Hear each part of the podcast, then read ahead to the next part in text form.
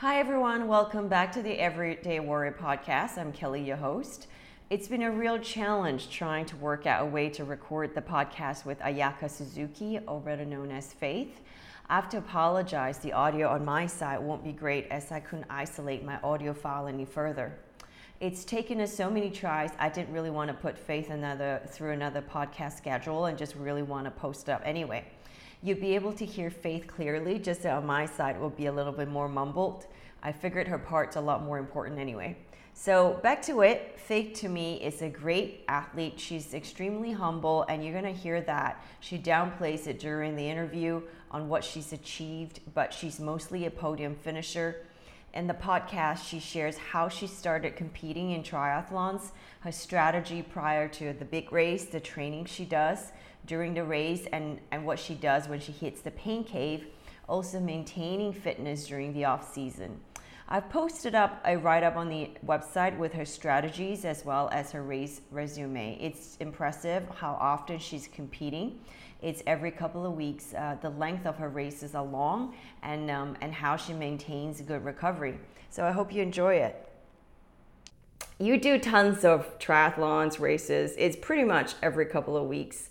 But not only that, you go on the podium most of the time or all the time. So kind of walk me back to the start. I mean, when did you kind of start thinking, okay, this is going to be my thing, or I'm really good, I'm going to be good at it? Um, did you ever even think that you were going to be doing this?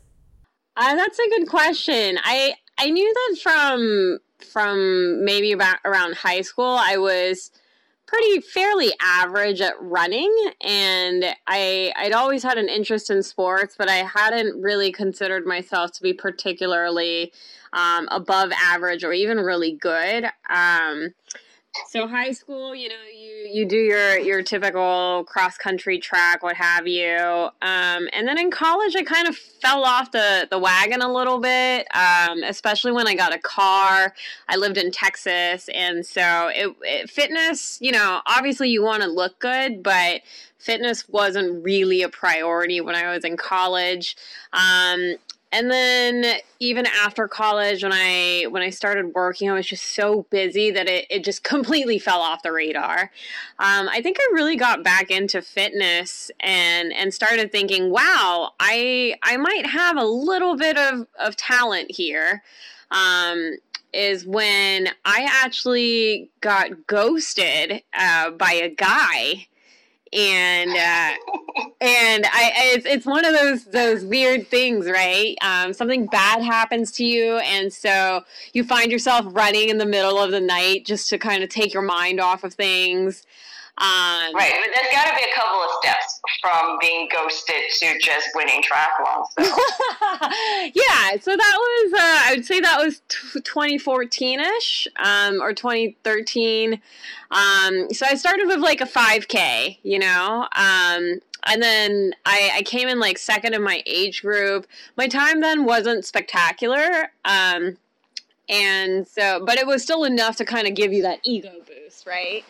Um, well, I'll never ever come second in any races. I'll come second from last. You'd be surprised. Um, and I think part of part of racing for me is actually also kind of being smart about what you're racing. Um, it's not that I don't. It's it's not that I do all you know small local community races. Uh, but but sometimes I do throw in what I would call like a B race or a C race because it it ensures that uh, you know kind of where your your fitness level is at, and it's good practice okay. for any kind of what we call an A race in triathlon, where it's it's your big race, right? That you're that you're really just gearing up for. Um, but so yeah, it's just sort of a motivation to yeah. get to the race as well. Yes, and it, it's it's it should definitely you don't want to start your season, um, you know, boom right away with an A race because you want to make sure you have your nutrition right. Uh, you know, you have your your wetsuit problems figured out. And so it's it's kind of a trial run. You might have one or two. Um, to be quite honest, this year uh, I had to roll with the punches because two of my races, my first B and C race, were canceled. And okay. so I did immediately go off into my A race, and it was it was not pretty. Um, that that was a race I really struggled with, and I and I had to kind of midstream adjust and, and really think about okay, what are we trying to accomplish here today? Because clearly, you know, my plan uh, that I came here with is not going to work, and so kind of mentally readjusting yourself so that uh, you aren't, you know, you don't become a, a ball of tears, basically.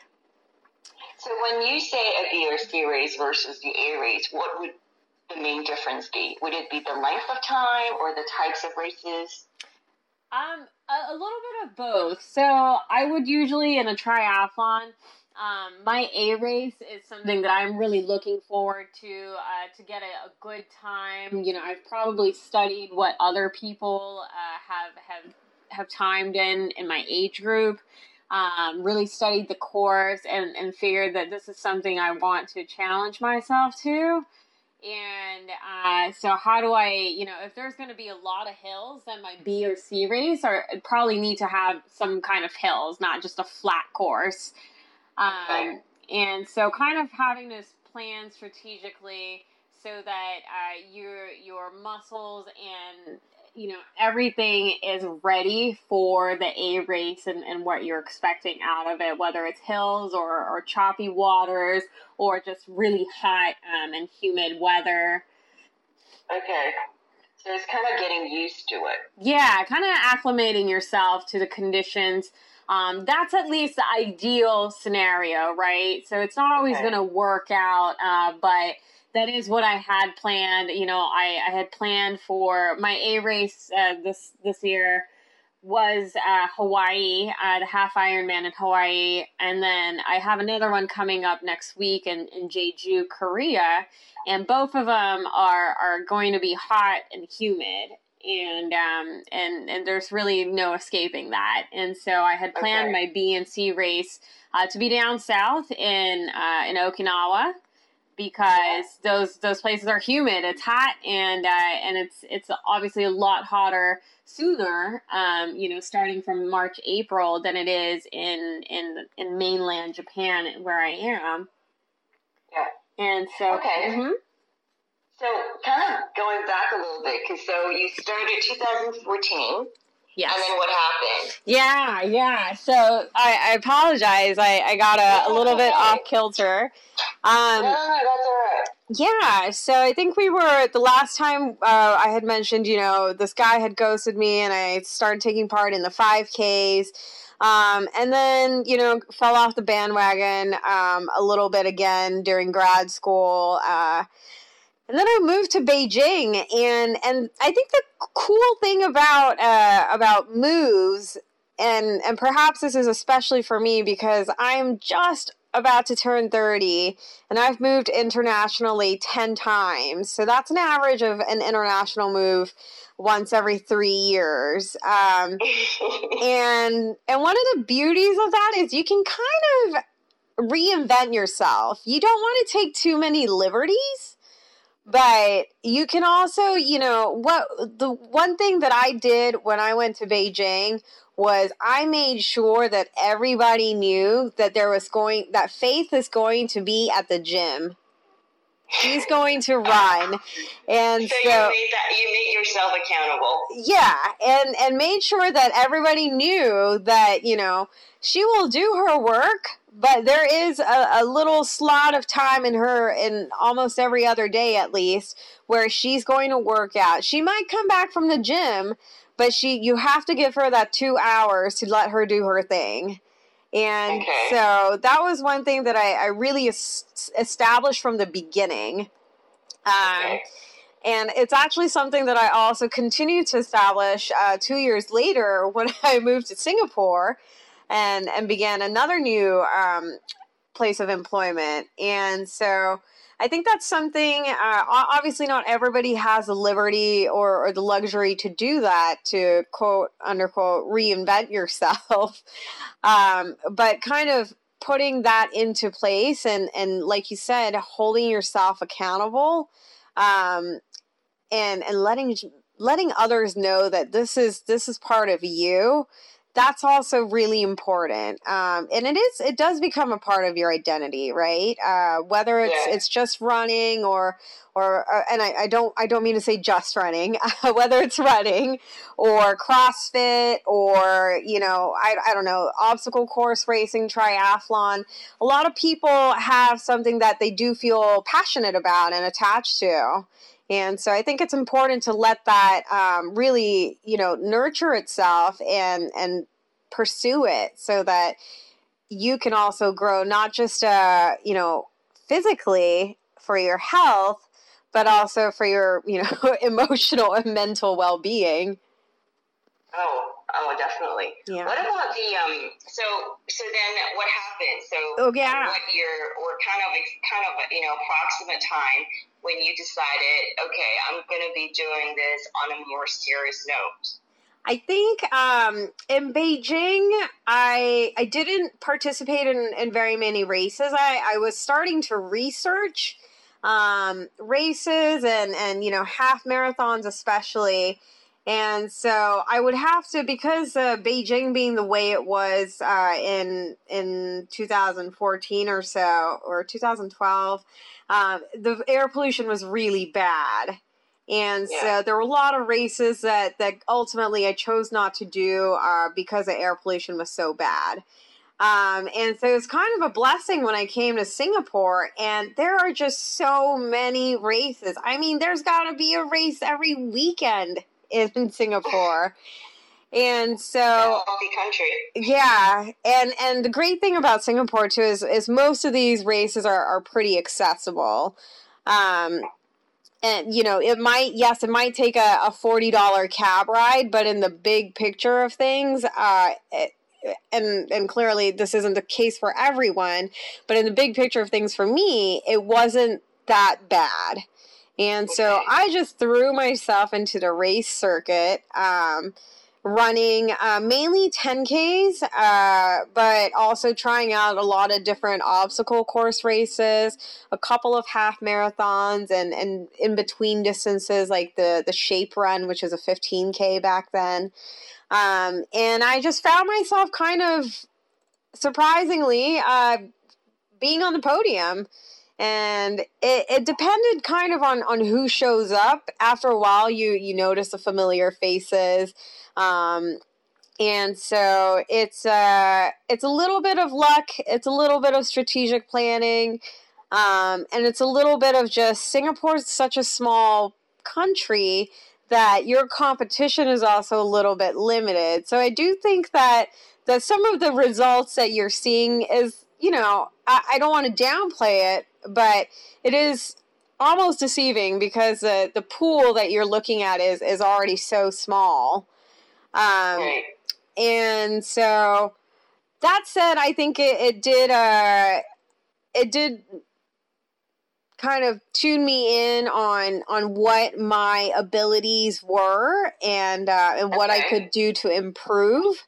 And so, you know, if I were to race abroad or like uh, what happened recently is I moved to Japan and, you know, I'm exposed to more uh, uh, to more people, to more runners, to a bigger pool of women, to whether they're in my age group or, or not, um, you you realize, wow, like you know, it's a little bit more difficult to podium.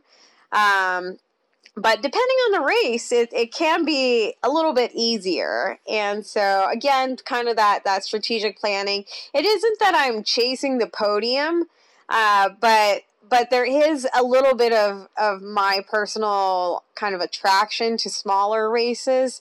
Uh, the big time races, they can get a little bit stressful.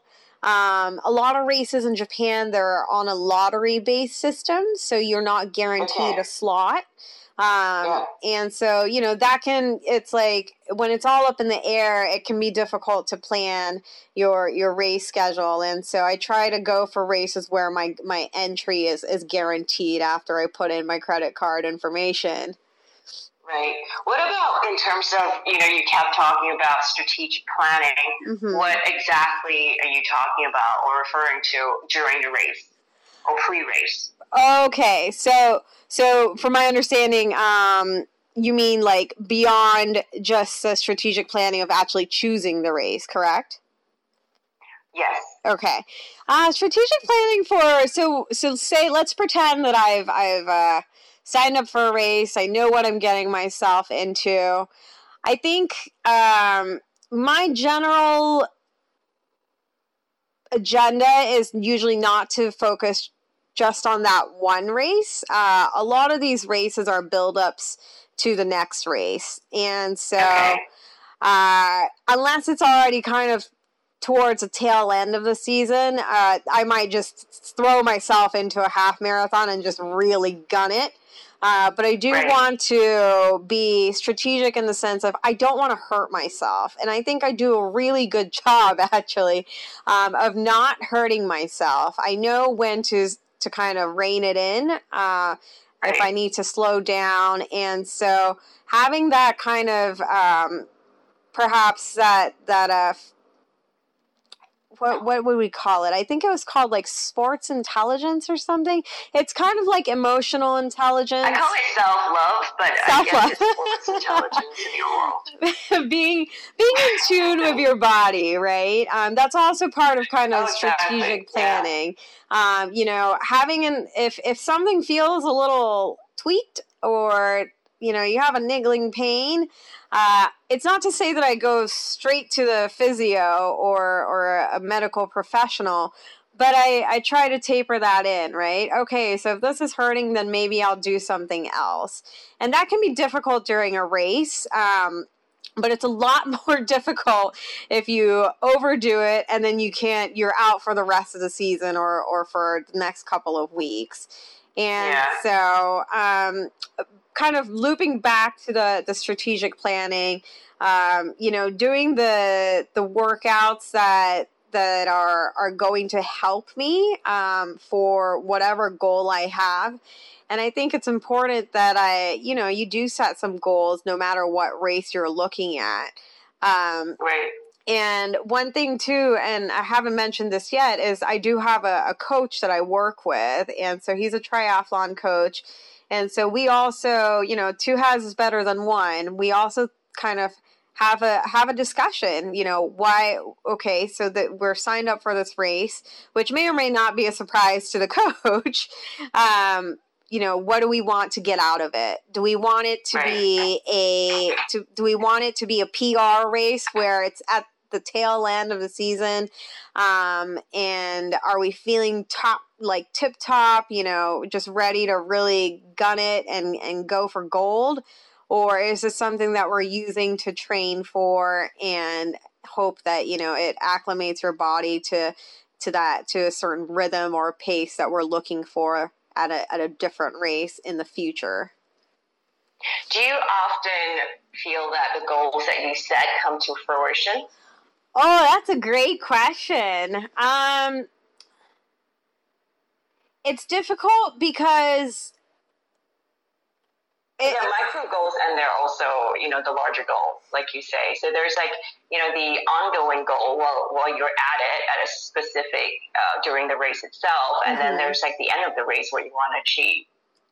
yeah, it's difficult. Um, I think with triathlon, especially for a run, I found that it's uh, it's usually easier to to achieve that goal. But there there's just uh, there's so many factors, and and I don't want to make excuses for myself either. But you know, uh, for example, some of these races, these 10k races in in uh, in Singapore, were not measured correctly, and so sometimes they're they're short a half kilometer, which makes quite a big difference. Oh, Uh, yeah. Yeah. And so when things like that happen, you're kind of like, well, I guess technically I achieved my goal, but also technically it was 500 meters short. So does that mean I I'll, I'll sign up for that race. and then you know sometimes uh, you have other other kind of uh, things that are out of your control. Maybe it, the the running paths were really narrow and it was bottlenecked. Um, um, with a triathlon, all of a sudden you realize that the the bike course is really windy. Um, Mm. and and that's not some those aren't conditions that you can really mimic uh, in training. Right. And so that can be, you know, that was when I was in Hawaii and I realized, wow, these winds are really strong. And my 45 kilo self just might blow all the way back to Japan. And so having to to kind of, you know, re-examine your goals and say, okay, you know, right now those that that one goal isn't going to work but let's put another goal and um, that might be a big picture goal like let's just try to finish this in x hours or it might even be smaller goals like okay between you know now and the next kilometer let's try to get this done at this pace right and so it's uh I think you it's always you're just kind of actively adjusting to it. correct. Well. Yeah, yeah. And you're bang on. You're always kind of having to think, and and for for me, I don't I don't really want to think too hard during a race. Um, but I think in the back of my mind, I've I, I need to to kind of establish these goals like constantly. It's an ongoing conversation inside my head. Yeah. When when do you plan your season though? When is the start of a season for you, and when's the end of a season? So that's a that's also a great question, and I'm also still trying to kind of figure it out because um, because I I don't want to say I moved to Japan recently, but it's it's just about been a year, and so I've I've finally started to understand when uh, the triathlon season is here, and it basically starts in mid-April, um, and then I would say kind of peters off by by mid September. Um, it's okay. not it's not very long here, but uh, there there are still races going on until about the first week of November if you wanted to. But the colder the the further down into the year it gets, the further south the races get because obviously it's a little warmer down south. Yeah. Um, okay. Yeah, so I usually start planning uh, pretty much once the season's over. um, I have kind of a, a list of races that I would like to participate in, a bucket list, if you will.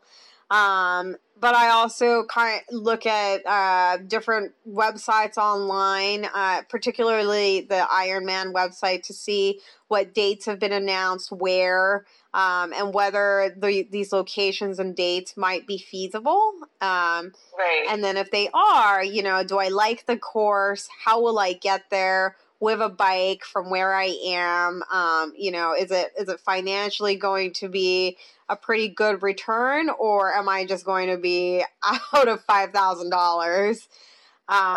And so it it pretty much uh, it pretty much starts when the season ends. Well, I mean, it's it's really tight between April to September. It's pretty much six months. That's what yeah. you call half a year of, of intense competition. Yes. And the rest of the you know the rest of the year, you probably have one or two races to keep you in condition, like you say, mentally and physically, but also just most of the time training. Yeah.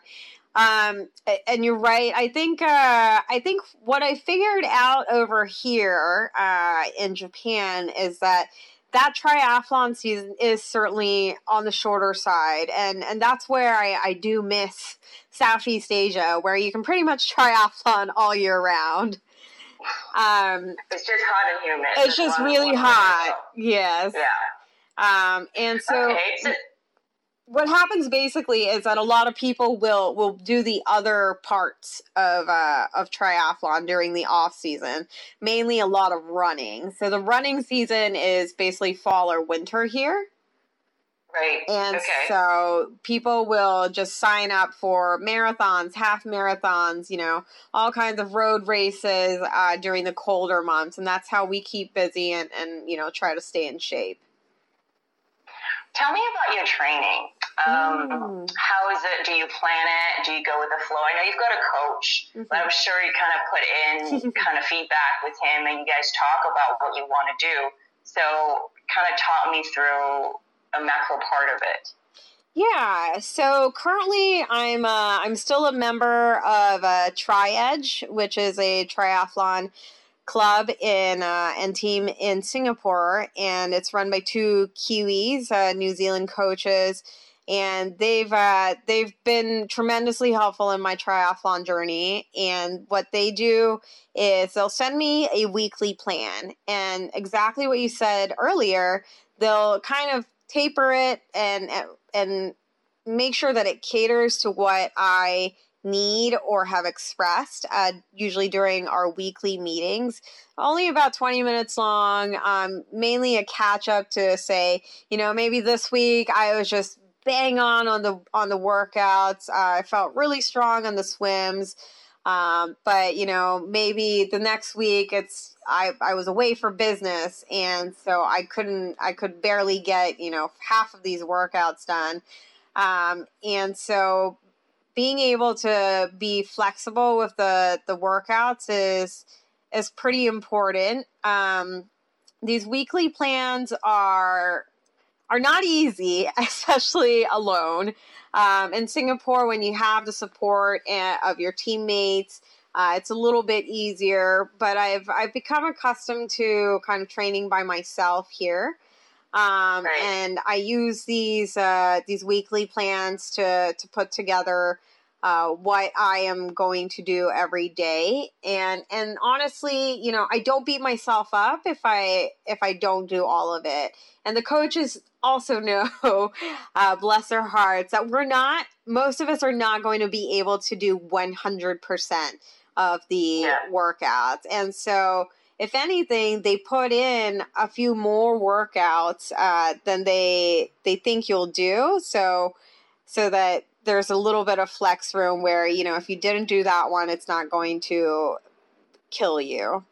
Um, right. So I, I like that system, and uh, obviously I try to do my best to follow it to a T.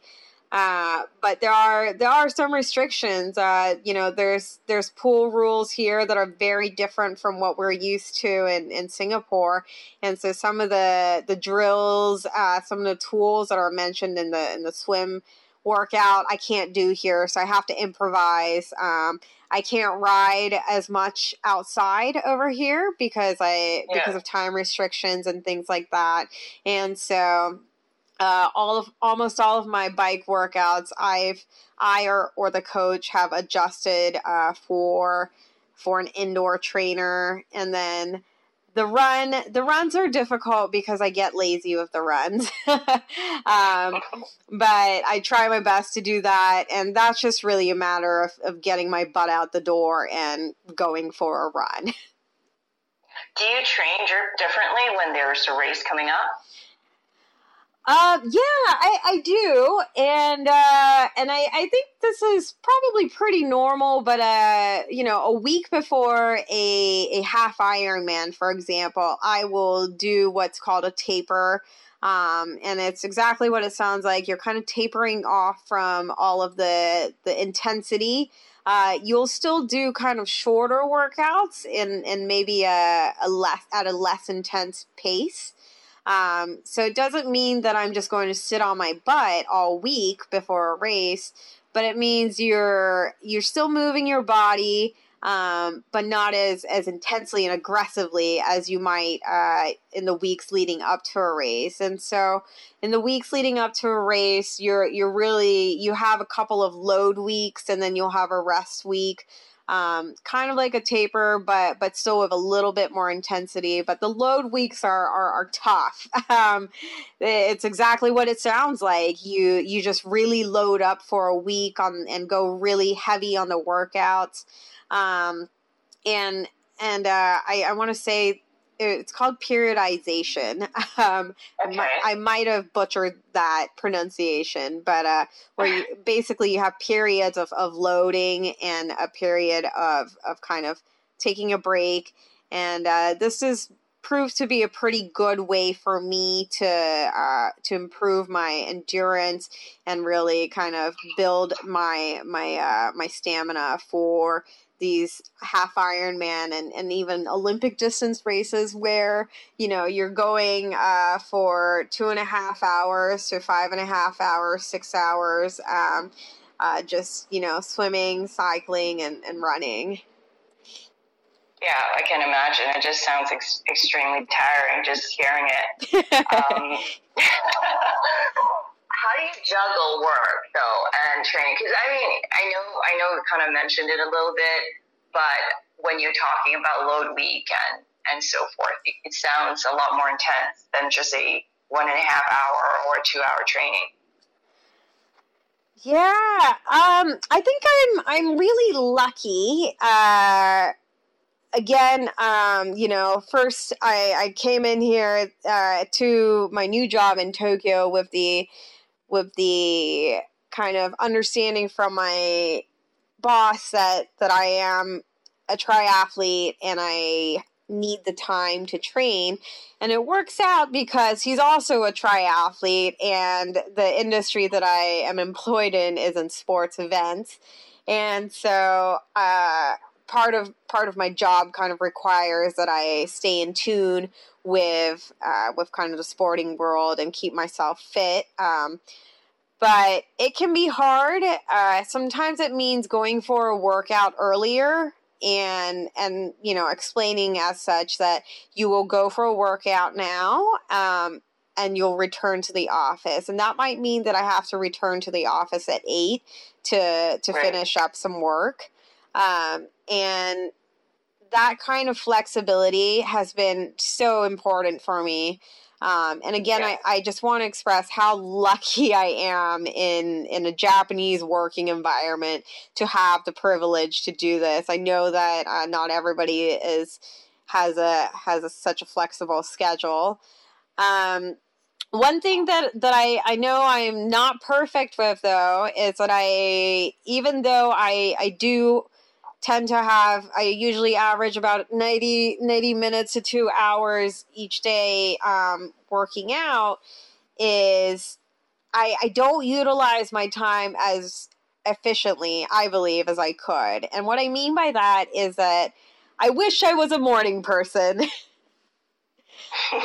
Um, unfortunately i just i will be up at 5.30 but that that's literally i I'm awake, my eye eyelids are up and, you know, blinking.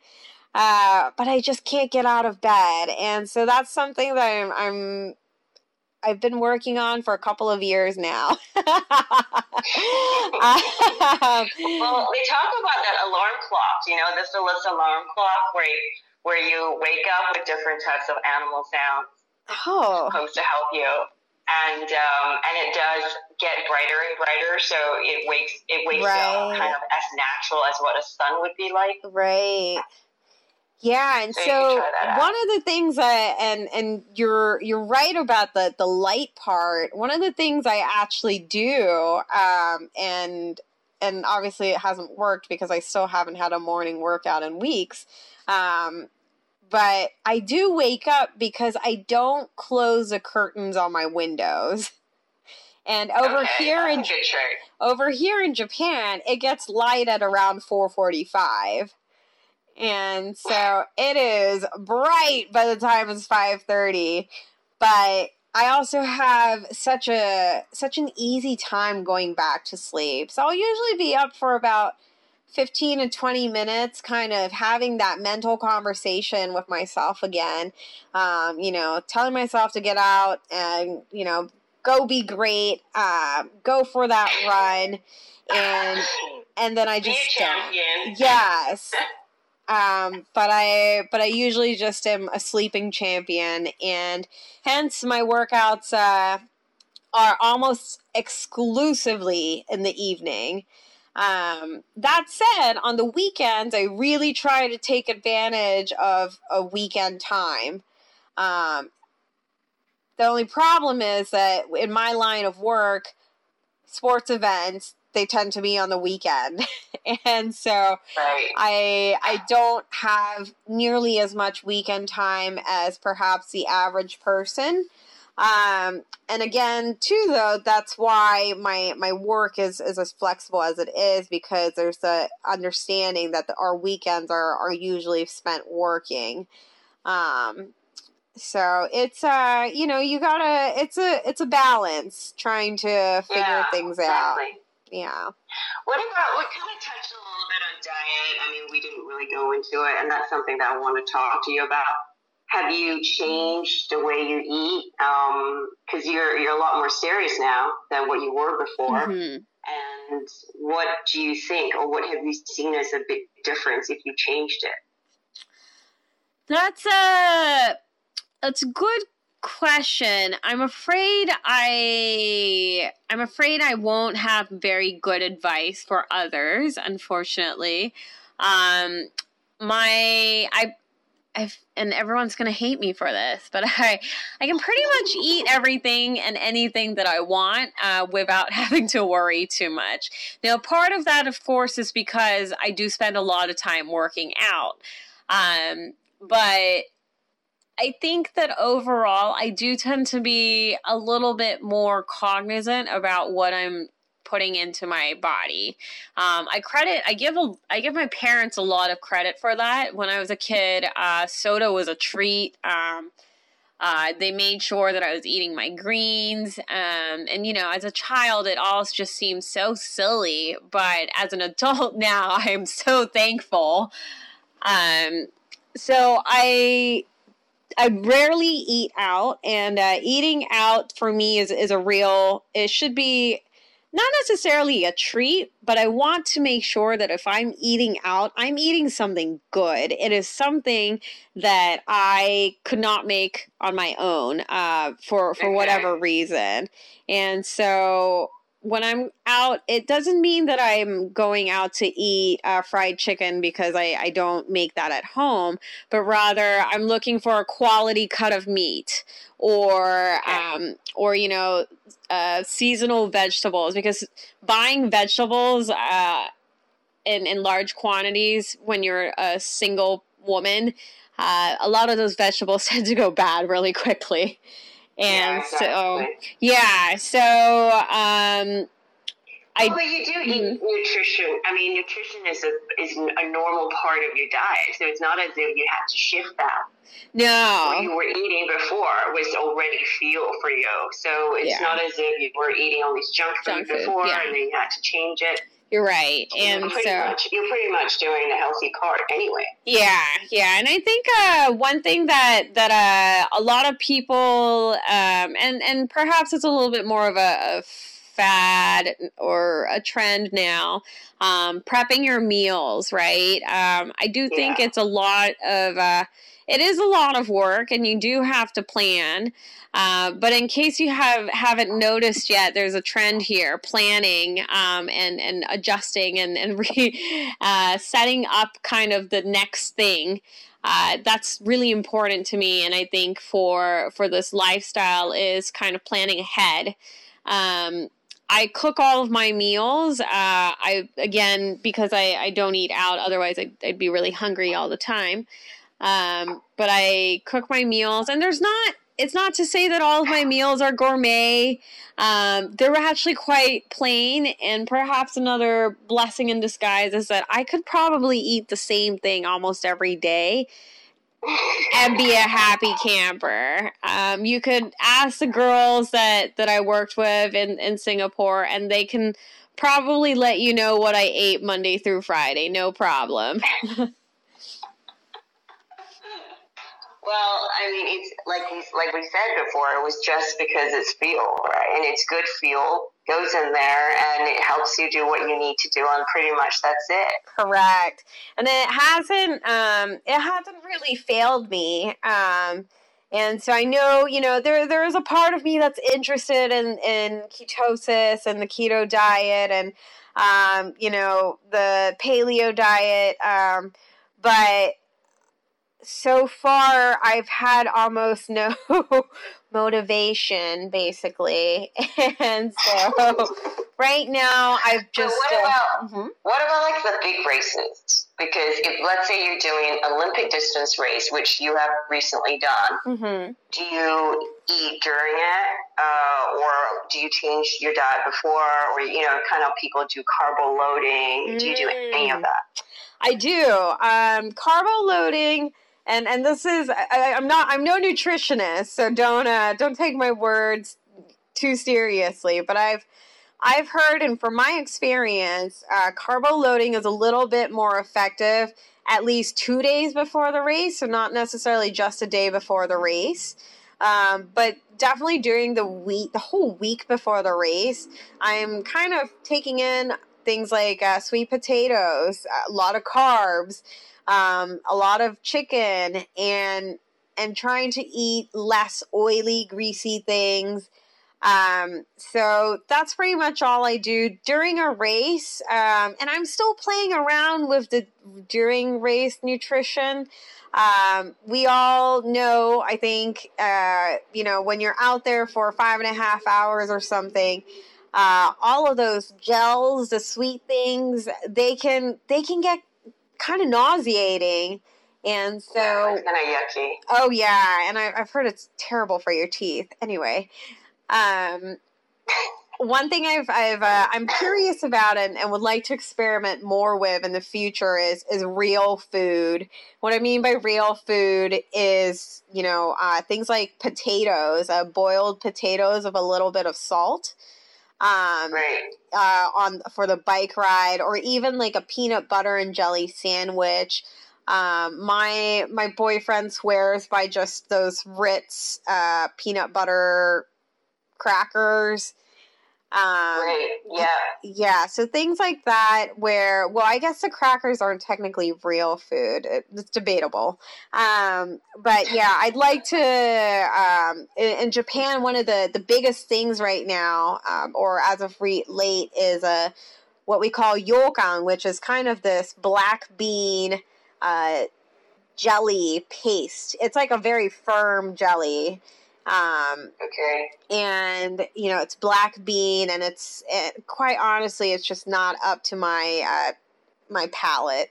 So I don't like it, but some people just swear by it. Um, one thing I've I've recently figured out that I love is uh, not real food, but it is salt tabs uh, because you know I, I tend to prefer these races out in and heat and humidity. And so keeping that salt, um, keeping the sodium intake, levels, yeah. yeah. keeping the sodium yeah. intake is, is really important. And so I've learned that those salt tabs have really helped. And so I think it's an ongoing process. Um, obviously, you want to be able to dial it in before the race, uh, the whole, you know, nothing new on race day.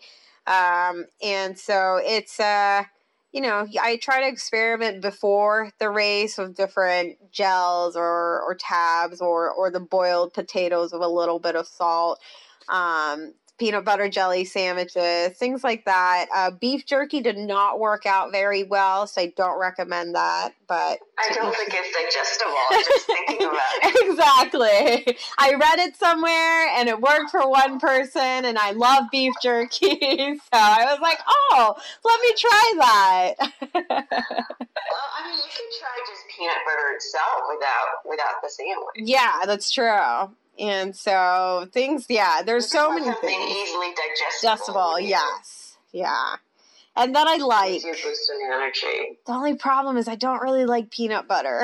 well, you can get different types of nut butters. Nut butters, really, yeah, you know, yeah. like nut butters. There's almonds. There's all sorts of different types you could try out. Yeah, yeah. So it's a. Uh, it's the energy that you really need. Need exactly. And so finding those sources of energy, the sodium, um, the electrolytes, it's all uh, it's all kind of like chemistry, except I failed chemistry in high school. So you can see how well this is going. So, well, you did well. Um, in terms of recovery, I was going to ask you about that just because you're racing mm. a lot. I mean, mm-hmm. most marathon runners, professional guys, they probably race once or twice a year. I mean, you're racing, you're right, yeah. you know, tons. I'm going to put it up on the post so everyone gets to see it. So, other than sleeping well and you pretty much don't eat any junk food, what else do you really think you do that makes a big difference? Do you sleep like eight hours minimum, for example? Honestly, my my sleep hours are all over the place. Uh, there are some times when I, you know, get five hours of sleep and I have to rally. Um, I do try to catch up on sleep um, if that's a thing on the weekend. Uh, my boyfriend can tell you right now that I am a, a champion napper. Um, and so I love napping. I love to sleep. I love to rest. I, I do enjoy recovery, and I do think that's a that's something that not everybody uh, values or, or finds very important. Um, and part of the recovery process too i think is is again kind of being in tune with your body and knowing when you need to kind of lay off and and pump the brakes a little. If i feel sick um i i feel that i'm usually intelligent enough to know when i need to just not do something because I've learned from previous experience that um, you know if I don't give my time the uh, if I don't give my body the time to recover, and then I go out and bang out a two hour ride, um, ultimately in the long run I'm actually just going to feel worse, and it's going to take a longer time to recover, and that's a that's a painful lesson that I think I've had to learn and relearn multiple times. Um, yeah, it's a lot of common sense, though, isn't it? Yeah, yeah, and sometimes I lack that. Not saying that you're lacking it, but just just because I love sleep and you know, yeah, just you know, talking about pain mm-hmm. during your races, I'm sure you get into pain caves. Mm. So, what do you say to yourself, or do you just get a high from that? Um, I definitely don't get any kind of pleasure or, or high from it. um, it's it's a lot of and that's it's and it's a question I ask myself too because there have been some really dark times during races, and um, I think you know I I'm again, I just set myself these little goals. You know, see that light post over there? Okay, once you get there, you can take a break. Or okay. you know, okay, let's just try to get but to when you 10 say, when you say break, you don't exactly stop, right? I don't. it's a it's an ongoing thing. Okay, well, you got here so you can get to the next light post. Um, okay, right. let's just cross the bridge and see how you feel. And um, and and there are times when you know when I'm when my quads are just absolutely cramped that I do stop uh, but if I actually feel that I am just exhausted, I I can dig deep and push through it. Um, and right. and I don't know how or where or when, um, but it, it is something that I've learned to to be able to do um, and overcome kind of those really dark moments. Um, but I think I think is that when you remember goals, before you actually go into the race and say, this is what I need to achieve. So when it's very dark, you kind of refer back to those goals. Does that help or is it I'm entirely not, different? I think um, I think a lot of times I'm just thinking about I want to finish. Um, I want to say that I've actually never DNF'd, uh, did not finish a race. I've never pulled out. And so I have had a couple DNSs where I did not start the race. Um, and, and maybe, you know, it's just because I, I didn't want to start what I already knew I couldn't finish. But I if I have already started something, then I damn well am going to finish it. Uh.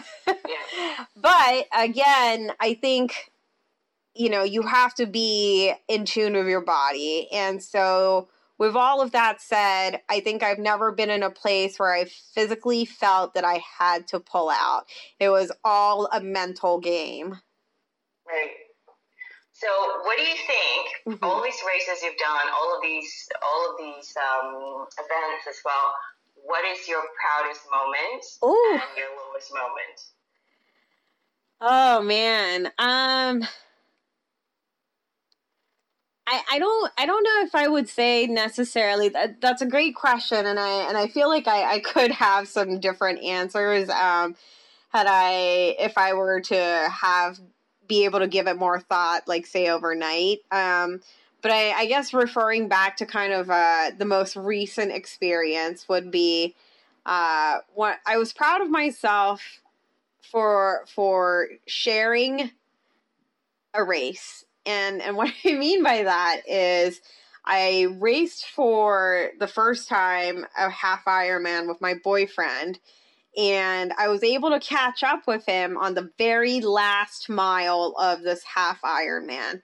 So that means, you know, about 113 kilometers in, I've, I've yeah. I saw my boyfriend, um, and I, I realized that we could finish together but he was okay. cramping really badly and so he was kind of hobbling and telling me to just go um, because okay. because behind, I didn't leave him behind and and I and I was proud of myself. I was proud of myself that would be my bragging rights for the rest of my life. because even during that time, um, I I was thinking like, yes, I could go and I could save about three minutes right now because he was really struggling, and I was I was on I was running on adrenaline. I knew I could pretty much finish it in. Um, but I was proud of myself because a lot of these uh, races I do by myself. Um, I I've I, I, I don't want to say I'm selfish, but I am an only child, and so I'm very accustomed to doing things at my pace. Um, right. And so for me, you did the honorable thing. I did an honorable thing, and I'm proud of myself for that, for not being selfish. Um, and I'm also proud of myself um, because we got some amazing finisher line photos, finishing line photos. So. Okay. Um. So that, that was goes into Instagram, so that that's worthy. Yeah. So so that was a that was a proud moment for me pretty recently. Um now everybody's going to think I'm really selfish, but. no, okay. I think it's a contrary. I think you know the fact that you would have and but you didn't. I did not. That just speaks. Yeah, yeah. you just it speaks volume. I wanted to share the moment because it, it, we had gone through you know all kinds of hoops and hurdles to get there, and so it was a good it was a good feeling. Um, Great. What was the other question? Sorry. The lowest moment you ah. had. The lowest moment. Oh, goodness gracious. Uh, I I've had a, a lot of low moments when uh, when I first moved to Japan. I wasn't sure if I would be able to really continue triathlon. Um, and that's because in, in Singapore, training is quite easy. You can do it all year round. You have good access to pools. Um, you know, you can do around the islands bike ride on the weekend. You can go to Bintan. You have access to all kinds of races. Everything's in English, um, and uh, and there's no there's not as many silly rules about um, what you can do or where or or things like that. Um, in regards to to pool usage and and such, uh, registering for races, um, and so it was really difficult for me. I think uh, to get acclimated, and and there were some dark moments when I. I felt like I, I didn't want to do it anymore um, because right. the hurdles were so high. Uh, you know, I had no team. I had no no real triathlon buddies uh, to ask questions uh, to lean on for advice, and and that was something that I had somewhat uh, taken for granted when I lived in Singapore and had TriEdge and and two certified coaches. So that was a that was really difficult for for I would say a good three months or so. Um, I didn't I didn't really know if I could continue doing triathlon, and also because I was still new and and and am still new to the sport. Um, so I think that was a dark moment in my my uh, so far very short triathlon career. Um, races, all kinds of dark moments. um, you just got to dig deep. Well, tell me about Ironman seventy point three. You've just been you were invited recently. How uh, significant is that? Uh, it's actually not that significant. Um, it oh. was a it was a goal. Um, so basically, what happens is everybody knows, well, a lot of people know about Kona, which is your full Ironman World Championship. That doesn't change location at all. It is always in Kona. That is, you know, the the the race. Um, and I've never done a full Ironman yet. Uh, I have my eyes set on one in, in the future, just not uh, in the near future. I know I'll get there. Uh, I know I'll do it, but just uh, when is is is not really planned. Um, the half Ironman, the seventy point three championship, changes continents every year. And so last year it was in Chattanooga, Tennessee, uh, in North America. This year it's in South Africa. And then okay. next year it'll be in Nice, France. And then the year after that, it'll be in either Australia or New Zealand. So it keeps things a little bit exciting. Um, and it gives uh, the top age groupers a chance to, to kind of go up against each other. And so at every half Ironman race around the world, there's about 20 to 50 slots or, or spaces uh, divided by age group, uh, proportional to each age group. And these uh, slots are given away to the top. Uh, athletes of each age group and gender. Oh, so it is significant. It's not it's not a you know you're just being humble about it. No no no i i, I am being humble because uh, what happens is after if the first place person doesn't want the slot or already has a slot um, then it rolls down. And so sometimes that can roll down to to the double digits uh, especially late in the season. Um, now yeah, but it still kind of sounds like a, probably a race B to get to a race A. That's true. Yeah. yeah. And, and, it can be have the caliber of competitors that you're looking for. Yes, definitely. And um, and it is definitely a, an A race uh, if you know and have advance notice uh, that you're going to Worlds, right? Um, because they're they're still giving out slots now, um, which is what happened to me. Basically, is that uh, when with with all of these world championships, there's always um, extra spaces. You know, spaces that didn't get filled at different races, um, or spaces that that just they just have because they need more war bodies. And so this invitation is actually an initiative. Uh, by Women for Tri, which is an Ironman um, sponsored organization that encourages women to uh, participate in more triathlons that's an important movement and organization uh, that I that I really uh, back and, and support uh, because women in triathlon generally make up only about 20 to 30 percent at every race. And so that means that Women for Tri, what they do uh, to encourage women is they give out uh, grants for triathlon clubs to increase uh, the number of women in their club. Um, and they they do all kinds of meetups and uh, kind of these kind of social get-togethers so that women uh, can feel that they are not alone in the triathlon journey and that they can talk to other women. Um, like a lot of other kind of endurance sports, it can be a little bit lonely when you're a woman uh, surrounded yeah. by all these very fit men um, and, and it's also great because they're all fit. Well, you did meet your boyfriend though. So. I did. Um, and so okay, I. So are you going? Are you going to this? I'm not going. Um, I'm not going, and this is actually. Uh, it was a goal um, to go to South Africa, but I'm at a place where uh, there's a lot of things going on in my life right now, including my boyfriend um, moving to Japan. Um, I've already done two half Ironmans this year, um, and I'm actually looking to get a new bike um, and some other new toys uh, because I am still somewhat new to the triathlon journey. There's a couple of things, items. Uh, triathlon's a very expensive sport. Uh, that I would like to purchase that I feel will uh, help me to kind of improve my performance And so.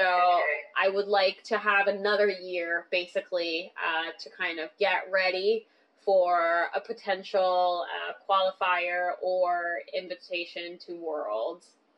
I'm not. I'm. Uh. It sounds like di- like it sounds very disappointing. I know. Um. But I'm actually no, really no, no, not happy. I, I just think that you've got you've got a goal in mind, and so would that be your ultimate goal?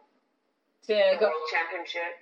Yeah, that was my goal this year for this season, and um, I didn't. I technically didn't qualify, but I I still know that I am um uh, one of the top age groupers, and so it's a good feeling to know that um, you know it, it, was something that I technically did achieve. I, I will check that off my box, maybe with a little asterisk on the side.